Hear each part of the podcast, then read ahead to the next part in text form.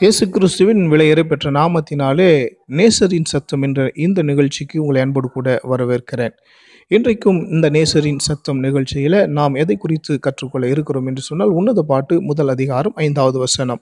எருசலேமின் குமார்த்திகளே கேதாரின் கூடாரங்களைப் போலவும் சாலமோனின் திரைகளைப் போலவும் நான் கருப்பாய் இருந்தாலும் அழகாய் இருக்கிறேன் என்று சொன்ன சூலமித்தியினுடைய இந்த வார்த்தையை குறித்து தான் இன்றைக்கு நாம் தியானிக்க இருக்கிறோம். மணவாட்டி எருசலேமின் குமார்த்திகளோடு பேசுகிற ஒரு நிகழ்வாக இந்த நிகழ்வு வந்து இந்த வசனத்தில் பதிவு செய்யப்பட்டிருக்கிறது. இங்கே அஹ், மணவாட்டி ஆகிய சபைக்கு சபையை சூலமித்திக்கு அடையாளமாக நாம் பார்க்க முடிகிறது. இந்த வாக்கியம் ஒரு விசுவாசி சபையில் உள்ள மற்ற விசுவாசிகளோடு பேசுவதற்கு ஒப்பனையாக எழுதப்பட்டிருக்கிறதையும் நாம் உணர்ந்து கொள்ள முடிகிறது. அதாவது எருசலேம் குமார்த்திகள் என்பது சபைக்குள்ளே இருக்கிற விசுவாசிகளுக்கு அடையாளமாக சொல்லப்பட்டிருக்கிறதை நாம் அந்த இடத்துல பார்க்க முடிகிறது. இந்த எருசலேம் குமார்த்திகள் என்று சொல்லப்படுகிற சபையில் இந்த இப்படிப்பட்டதான இவர்களுக்கு ஒப்பாக இருக்கிற விசுவாசிகள் ஆவிக்குரிய ஜீவியத்திலே வளர்ச்சி பெறாதவர்களாக இருக்கிறவர்களாகவும் இவர்கள் விசுவாசத்தில் பலவீனம் உள்ளவர்களாக இருக்கிறவர்களாகவும் இந்த இடத்துல வந்து சித்தரித்து காட்டப்பட்டு இருக்கிறதை நாம் அறிந்து கொள்ள முடிகிறது. காரணம் மணவாட்டி கருப்பாக இருக்கிறாள். எருசலேம் குமார்த்திகள் மணவாட்டியை பார்க்கிற பொழுது அவள் கருப்பாய் இருக்கிறாள் என்று சொல்லி அவளோடு அவளுக்கு முன்பதாக முகம் சுளிக்கிறவர்களாக இந்த விசுவாசிகள் இருக்கிறார்கள். மணவாட்டியின் கருப்பு நிறம் அவளுக்கும் அவர்கள் யாருக்கும் அங்கே பிடிக்கவில்லை என்பதை இந்த இடத்துல வந்து குறிப்பிட்டு சொல்லியிருக்கிறதை நம்ம பார்க்க முடிகிறது. மணவாட்டியை அவர்கள் ஏளனமாக பார்க்கிறார்கள்.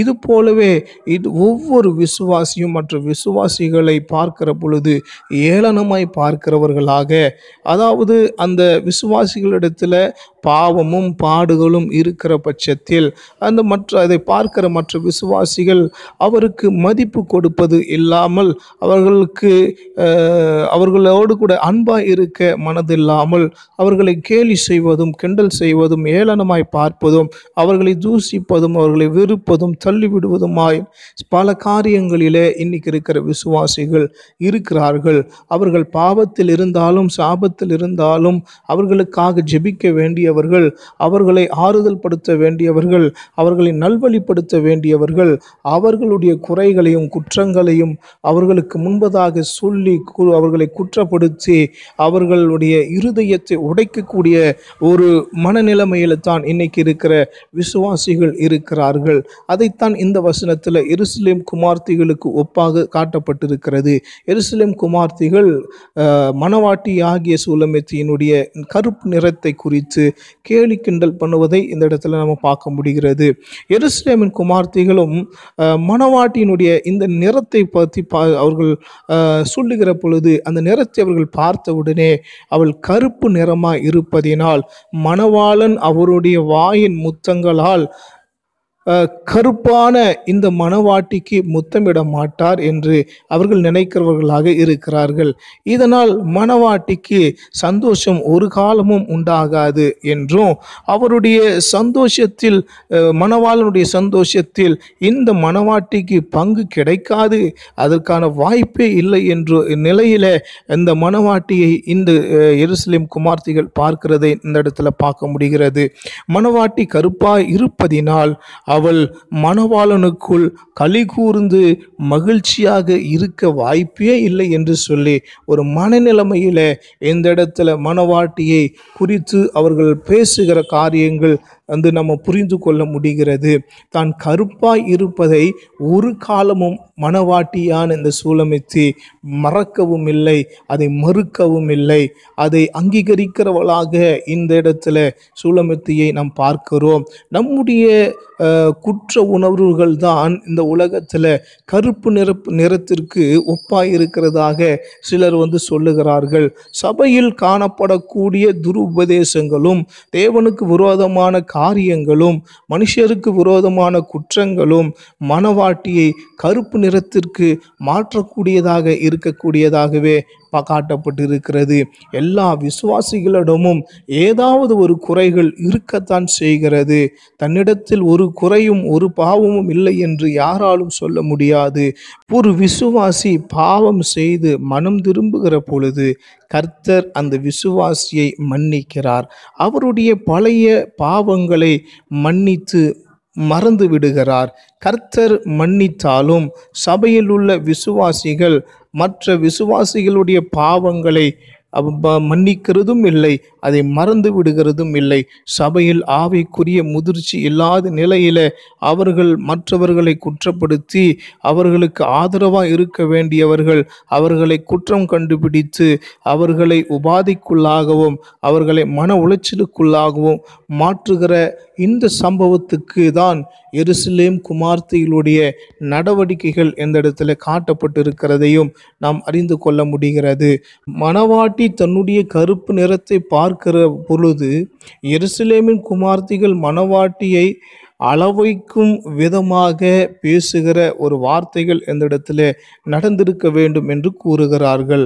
ஆனால் மணவாட்டியோ தான் அழகில் நம்பிக்கை உடையவளாக அவள் இருக்கிறாள். நான் கருப்பாக இருந்தாலும் நான் அழகாகத்தான் இருக்கிறேன் என்று தன்னுடைய நம்பிக்கையில மணவாட்டியானவள் உறுதியாக இருக்கிறார்.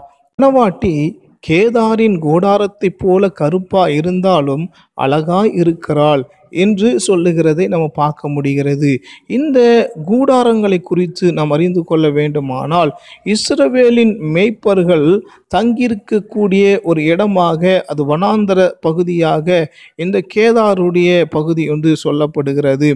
இந்த இடத்தில் அவர்கள் கூடாரம் போட்டு தங்கியிருப்பது வழக்கமாக இருக்கிறது. சில நேரங்களில் இந்த பகுதிகளிலே மணல் புயல் வந்து இந்த கூடாரத்தின் மேலே அந்த ம அந்த அந்த மண் துளி துகள்கள் எல்லாம் விழுந்து அது கருப்பாய் மாற்றிவிடுமாம் அது நீண்ட காலமாக அங்கே தங்கி இருக்கிறதினாலே இந்த இடத்துல அந்த கூடாரம் முழுவதுமாக கருப்பாக மாறக்கூடிய ஒரு நிலையைத்தான் இந்த இடத்துல சுட்டி காட்டுகிறார்கள் அப்படி அந்த கூடாரம் வெளிப்புறத்தில் அது கருப்பாக இருந்தாலும் உள்ளே அழகாக இருக்கிறது போல நான் கருப்பாக இருந்தாலும் அழகாக இருக்கிறேன் என்று மணவாட்டி தன்னுடைய அழகின் அந்த உறுதிப்பாட்டை நம்பிக்கையை இழக்காமல் இருக்கிறதை நாம் பார்க்க முடிகிறது. இந்த கேதார் என்று சொல்லப்படுகிற இதற்கு இன்னும் கூட அதிகமாக இன்னும் வேத பண்டிதர்கள் கொடுக்கிற விளக்கம் கேதார் என்பது அரபு தேசத்தினுடைய வடபகுதியில் இருக்கக்கூடிய ஒரு நாடோடிகளுடைய இனத்தின் கூட்டத்துக்கு கூட கேதார் என்று சொல்லி சொல்லுகிறதை நம்ம பார்க்க முடிகிறது. இந்த இடத்துல இப்படிப்பட்டதான இந்த கூடாரங்களைப் போல கருப்பா இருந்தாலும் நான் அழகாக இருக்கிறேன் என்று சொல்லி அதாவது இந்த உலகத்தில் வரக்கூடிய வருத்தங்களும் பாவங்களும் பாடுகளும் தன்னை கருப்பு நிறமாய் மாற்றினாலும் நான் மணவாளனுக்குள்ளாக அழகாகவே இருக்கிறேன் என்கிற ஒரு நிச்சயத்தை ஒரு விசுவாச அறிக்கையை மணவாட்டி இந்த இடத்துல சொல்லுகிறதை நம்மால் பார்க்க முடிகிறது. தான் சாலமோனுடைய திரைகளைப் போல அழகாய் இருப்பதாக மனவாட்டி சொல்லுகிறதையும் நாம் கவனிக்க வேண்டியதாக இருக்கிறது. சபையில் பாடுகளும் உபத்திரவங்களும் வரும்பொழுது அது கருப்பு நிறமாக நமக்கு காட்சி அளிக்கிறது நீடிய பொறுமையே சபைக்கு அழகு என்று நம் வேதத்தில் பார்க்கிறோம்.